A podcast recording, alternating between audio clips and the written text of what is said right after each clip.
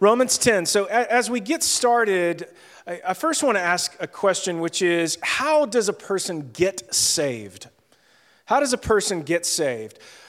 Let's say you were put on the spot and had to answer that question for somebody. Maybe a friend comes to you and says, You know, like I've been going through a tough season. It's been challenging. I mean, 2020, right? Like, uh, what did my wife say the other day? 2020 has been a hot mess and a dumpster fire, was what she said. So, so somebody comes to you and says, My year's been a hot mess and a dumpster fire. I don't know what's going on. Like, I don't know where truth and hope and I don't know what my future looks like, but I look at your life and I, I see something that, is, that seems to be different from my own. And, like, what is that? So imagine somebody comes to you and asks that question, and, and you see that for the incredible opportunity that it is. You don't shrug it off. You go, well, well actually, let me, let me tell you about Jesus. Like, let me, let me share with you who he is and what he's done and the difference that that has made in my life. So I'm not perfect. I don't do everything perfectly. Like I don't I don't live in this like strange uh, oblivious state of joy, but my life is definitely better now than it was before. Things are things have changed for me. And and so you share your story with this friend and then at the end of that they say I want that. How do I get that? And you say uh, how do you respond to that? How do I get that? You know, maybe you go, uh, well, I think uh, you, you pray, you, you need to pray a prayer. And, and in your prayer, you need to say, God, I'm, I'm really sorry for the bad things I've done. And then you need to say, Jesus, I, I want you to come into my life. And your friend goes, oh, okay, cool. So I just pray that prayer and then I'm saved. Well, no, not exactly. Okay, on second thought, I, I think you need to get baptized. Oh, okay. So I need to like I need to go to a church. I need to I guess talk with somebody and schedule a time to get baptized, and then I'll be saved. Uh, well, no, that, that's not really that's not really the whole story either. Um, you know, I heard a verse once that says, "Everyone who calls on the name of the Lord will be saved." Oh, okay. So, so what does that mean? How, how do I do that? Does that, does that mean pray? I, I thought just praying the prayer like doesn't save me. Guys, I think American evangelical culture is infinitely confused about this topic. We've been journeying through the book of Romans, and, and what we've seen is that the work of salvation is actually God's work which shouldn't come as a surprise. We don't save ourselves. I don't have the power to save me. What Scripture teaches us is that God is the one who saves us. He sent His Son Christ to die and come back from the dead so that we might be saved. So salvation is His work. So, what do I do? What do I do in response to what He's done? What role do I play? And, and listen, there's some good news here. I don't think this has to be confusing because what God wants from you is the same thing that He's always wanted from His creation from the very beginning. God wants you to worship Him. That's all He's ever really wanted. God wants you to worship Him. Our worship, though, is a response to His saving grace, it isn't a catalyst for it. We worship him because of what he's done. We can't get his grace. We can't get saved unless he gives it to us as a gift. That's what Ephesians says. That's what we looked at a few weeks ago, Ephesians 2. But that all said, the response of worship is critical. Because when Jesus is the object of our allegiance, when Jesus is the object of our devotion, it will lead us to perseverance through tough seasons, which in Scripture, in the New Testament, is seen as the true mark of faith. It's not just what do you think, it's not just what do you claim, it's do you endure? Do you endure? Do you continue? Do you persevere? The New Testament holds this up as the mark of true faith. It's not flash in the pan. It's not fly by night. It's not circumstantial. It's not, I will worship God and love God and follow Him as long as He gives me good gifts and as long as everything in my life is good. In fact, Jesus says, Look, guys, if you follow me, it's going to be the opposite. If you think they hated me, well, they're going to hate you for sure. Jesus says it's a narrow path, it's the harder way. Easy is the path that leads to death, is what he says. So, okay, perseverance, endurance, that is what the mark of our allegiance and devotion, our worship is. That's what it looks like. Answering this question about what we do is really important, though, because it helps us not only to understand our relationship to God, but I think it will also make us better at sharing His truth with other people sharing what's real and right and good. So imagine, imagine if that was something you did well. Like how many of you feel like, man, I, I just I do an awesome job at like sharing Jesus with other people. Listen, every statistic, every poll that you will find out there of Christian people says this is something we by and large don't do, even if we feel like we know how to do it, even if we feel like we know the right answers. Most people just don't. They just don't. But imagine if you did. Imagine if it was something you did well, and imagine if it was something you did often. Here's the deal if we're not clear on this, we will not only be confused about what it looks like to actually follow Christ, but I think we can also unwittingly lead people to give themselves over to lesser things. We can ultimately lead people towards the very thing that Paul said was keeping many of the Jews in his day from Christ, which was self righteousness. Trying to find my own righteousness, trying to save myself in some way, shape, or form. Let's look at our text today, Romans 10, starting in verse 5. Moses writes this about the righteousness that is by the law. The person who does these things will live by them. But the righteousness that is by faith says, Do not say in your heart, Who will ascend into heaven? That is, to bring Christ down. Or who will descend into the deep? That is, to bring Christ up from the dead. But what does it say? The word is near you. It is in your mouth and in your heart. That is the message concerning faith we proclaim. If you declare with your mouth, Jesus is Lord, and believe in your heart that God raised him from the dead, you will be saved. For it is with your heart that you believe and are justified, and it is with your mouth that you profess your faith and are saved. As scripture says, anyone who believes in him will not be put to shame, for there is no difference between Jew and Gentile. The same Lord is Lord of all, and richly blesses all who call on him. For everyone who calls on the name of the Lord will be saved. How then can they call on the one whom they have not believed in? And how can they believe in the one of whom they've not heard? And how can they hear without someone preaching to them? And how can anyone preach unless they're sent? As it is written, How beautiful are the feet of those who bring good news. But not all the Israelites accepted the good news. For Isaiah says, Lord, who has believed our message? Consequently, faith comes from hearing the message, and the message is heard through the word about Christ. But I asked, did they not hear? Of course they did. Their voice has gone out into all the earth, their words to the ends of the world. Again, I asked, did Israel not understand? First, Moses says, I will make you envious by those who are not a nation. I will make you angry by a nation that has no understanding. And Isaiah boldly says, I was found by those who did not seek me. I revealed myself to those who did not ask for me. But concerning Israel, he says, All day long I have held out my hands to a disobedient and obstinate people. It's the word of the Lord.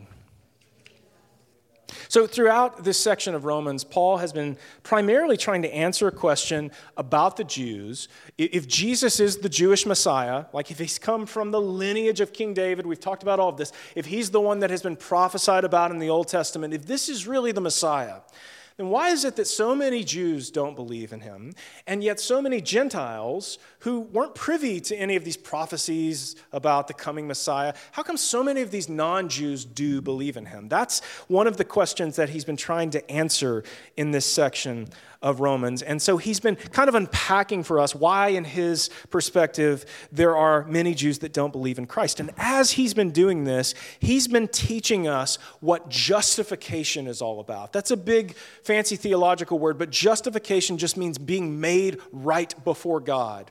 Right? In Romans, what he has said is that because of our sin, because of our lack of righteousness, we are not right before God. Right? Like we if we just stand before him on our own, based on our own merits, based on how we've lived, what we've done, what we have and haven't said and thought and been, in our lives, if, if it's just us that we're being judged on, none of us have any hope. You could be the greatest, the best, the most moral, the kindest person on earth, eh, but yet before the holiness of God, before the perfection of God, none of us measure up. And so he's made this case and he's been teaching us what justification is all about. Jesus has come. And now, God's righteousness through Christ because of his death and resurrection. He's paid the penalty for our sin. Because of that, God's righteousness through Christ is being given to us as a free gift. We can do nothing to earn it, and yet there are many people then and now who have clearly rejected it.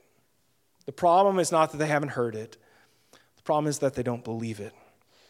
Paul said of the Jews last week, this is verse 3 and 4 of chapter 10. For being ignorant of the righteousness of God and seeking to establish their own, their own righteousness, they didn't submit to God's righteousness.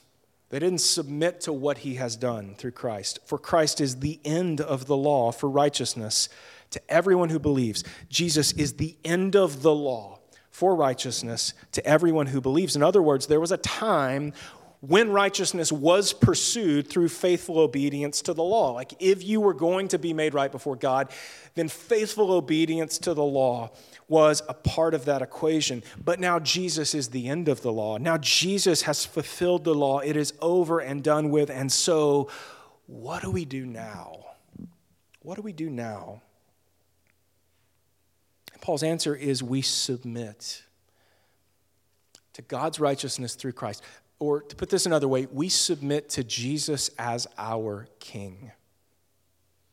We lay our lives before Him. We lay our possessions before Him. We lay our wishes, our desires before Him. Or, or just in short, we obey Him. And when you submit everything to a king, we have a word for that, and the word is worship. The word is worship. So, Paul begins this whole passage. Devin, if you'll go back to verse 6, Paul begins this whole passage by saying this, this kind of enigmatic thing. He says, But the righteousness based on faith says, Do not say in your heart, Who will ascend into heaven, that is to bring Christ down, or who will descend into the abyss, that is to bring Christ up from the, the dead. What? Like, this sounds super strange. But yet, essentially, what Paul is saying is look, you don't have to do something superhuman. You don't have to do something even supernatural. You don't actually have to do anything. Like, you don't have to go up and get a Messiah. You don't have to go, like, bring him back from the dead. That's God's work. God has already done all of that. God sent Christ, right? He sent him. And, and, and now he has brought him back. He has resurrected him, he's brought him back from the dead.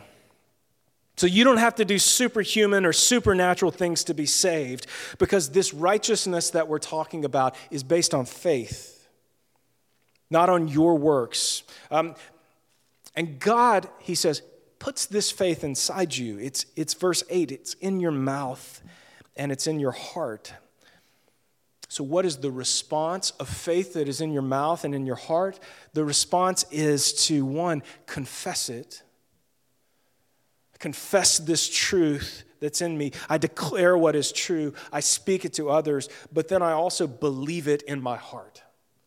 And when the scriptures talk about the heart, the scriptures are talking about the very core of your being.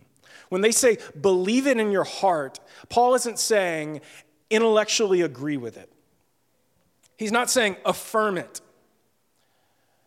He's not saying, oh, oh yeah, tell other people, yeah, I believe that. I think it's true. He's saying, believe it so fully and completely in the core of your being that it changes everything about your life. That's what it means to believe it in your heart. That it shapes you, that it molds you, that it changes your decision making. It's not something I just think is true, It's not just something I, I, think will happen. I don't just intellectually or mentally assent to the reality of it. I believe it is so real that it has changed everything about how I view life and view the world.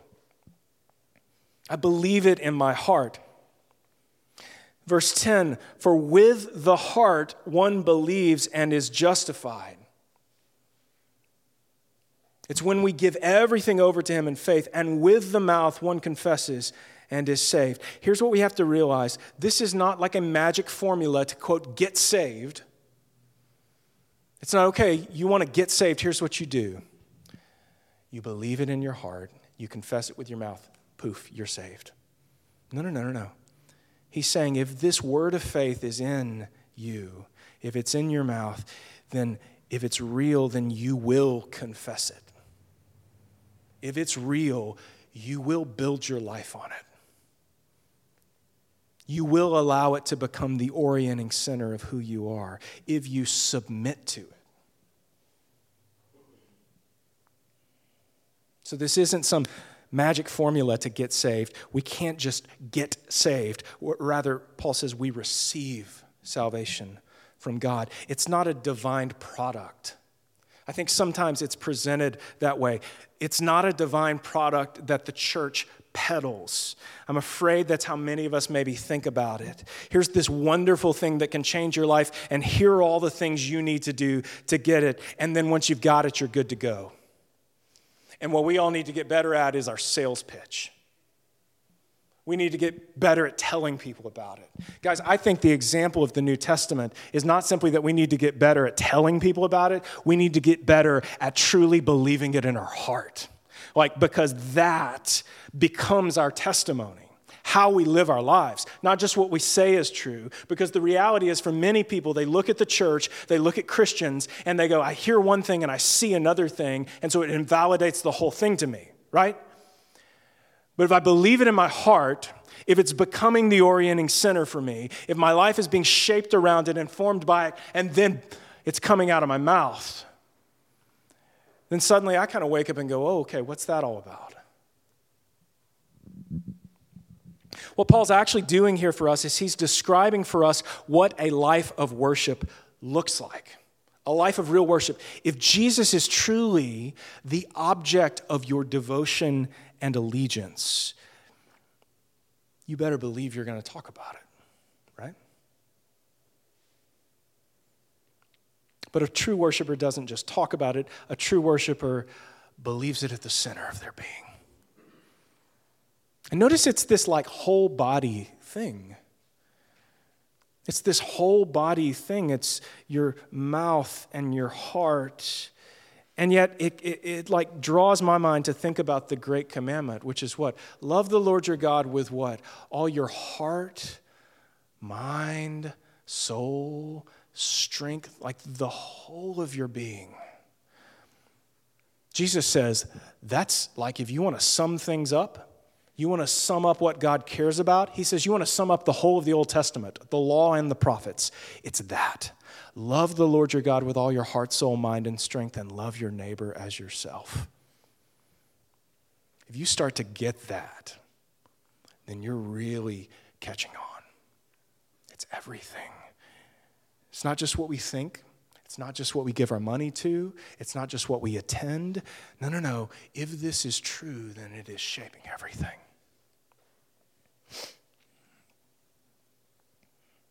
It's not do these things and you will be saved. It's do these things because you have been saved.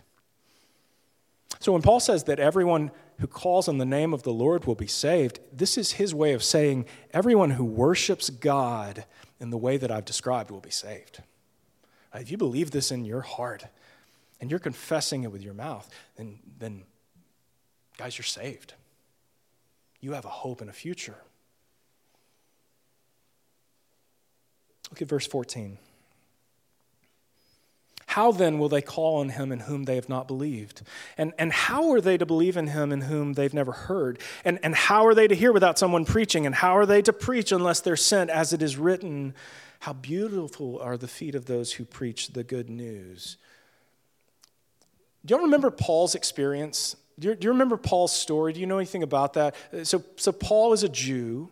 He, he's a Pharisee or was a Pharisee, which was a, a sort of uber uh, conservative, orthodox sect within Judaism uh, during the time of the New Testament. So, so these were kind of the Bible thumpers, to use a kind of a modern term, of their day.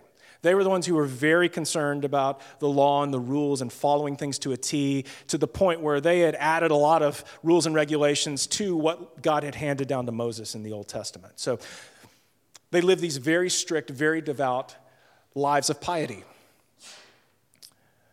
That's what Paul comes out of when Jesus dies and is resurrected, and, and the early movement of Christianity begins. Paul is an opponent. Paul is involved in the murder of the very first martyr in the New Testament, Stephen. Paul is involved in trying to arrest Christians to bring them probably ultimately to their deaths. So Paul is an enemy of the church, but then something happens. And what happens? What happens is Jesus literally, like audibly, stops him on a road. It's the road to Damascus. It's, this is a place he was heading to. Jesus stops him in his tracks, speaks to him. Why are you persecuting me? He says to him. And he strikes him with blindness. So Paul has this intimate, uh, almost sort of violent, like just like what in the world just happened type experience. And it's with that experience that Paul comes to believe fully that, that the Word of God heard is like critical in, in the work that God is doing. So, so Paul definitely heard the word of Christ in the most literal sense on the road to Damascus. I mean, Jesus literally speaks to him on the road to Damascus. And, and he comes to believe that this is like an essential piece, that we need to hear the gospel. We need to hear the gospel. And his argument is simple here. He says, How can people worship something they don't believe in? They can't. How can people worship something they don't believe in? They can't. How can people believe in something they've never heard of? How will they hear about it unless someone tells them? How will someone tell them unless they're sent? So, Paul's describing for us his life. He's going, This is what I've given myself over to. Like, I believe this so fully that this is now shaping everything that I am, everything that I do, because I think it's important for people to hear the word of Christ. I think it's important for people to hear the gospel because how are they going to come to believe it if they don't hear it? So, what I think Paul is saying there is look, God can do anything. He's already made the case here in Romans that God is sovereign, God is all powerful, God can do whatever He wants, wherever He wants, however He wants. But what He's saying here is what, what God has chosen to do is He has chosen to send people like you and me into our world with this word, this word of faith that is on our tongue, faith in Christ, that He has sent us into our world to declare it. Because how are people going to believe it if they don't hear it? And how are they going to hear it if no one comes to them and tells them about it? It's a pretty logical argument, right? He makes this classic statement, verse 17. So faith comes from hearing, and hearing through the word of Christ. So he says, God, in, in an almost mystical way, is using his word to implant faith in our lives. God is using his word through the power of his Holy Spirit to implant faith in our lives. And God puts this faith inside you, verse 8, in your mouth and in your heart. So, what is the response of faith? Paul says, You confess it, you believe it.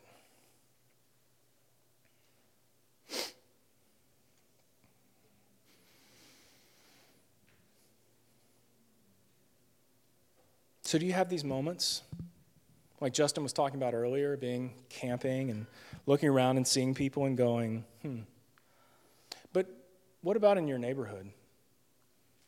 What about in your workplace? What about with your coworkers? Do you know their story? if you're somebody who claims Christ, what does it look like for you to share that truth with them? What does it look like for you to live that truth around them? Friends, Paul is calling us to faithful worship of Jesus in the whole of our lives. He could say, well, you know, most of the Jews have rejected this, so I guess it's just a lost cause. But the reality was, most of the Jews had not heard it at this point in time. I mean, Christianity was this marginalized sect, and they were persecuted. And he's saying, listen, if you worship God, if you've experienced his gift of grace, recognize that at some point you heard the word of Christ. How did you, if you're a believer, how did you, quote unquote, get saved? I'm going to bet, I'm going to bet that at some point you heard the truth of who Christ is and what he's done. And that God used that in your life to shape you, to shape your thinking, to shape what's in your heart. And you heard because another believer was faithful to declare it to you. And if we're going to be obedient to Christ, and because we have no clue who will be saved or not, we must also go and declare the truth of the gospel because how are, going to, how are people going to believe it if they haven't heard it? How are they going to hear it if we don't declare it with our mouths? And how are we going to declare it with our mouths if we don't believe it in our heart? If it's not shaping the whole of our lives? I'll close with this. Think of the parable of the sower in Matthew. Do y'all know that parable? It says a sower went out and just scattered seed, like a farmer just goes out and starts scattering seed. And, and the parable describes all the different types of soil that the seed falls on. So it falls on some fertile soil, it falls on some infertile soil, it falls on some soil where it's like, oh, I think it's fertile, but there's no depth to the soil. And so whatever springs up quickly ultimately dies. In the parable of the sower, as the seed falls in all of these various places, never does it really indicate that the quality of the soil is the purview of the sower or the responsibility of the sower. Rather, what it indicates is the responsibility of the sower is to scatter the seed. As he goes, as she goes. I think one of the things this is pointing us towards is the fact that God is the one who creates fertile soil. But our role, and we very much have a role, our role in this is to be faithful to sow seed as we go, as we live life. So I want to just ask you guys who is like one person in your life?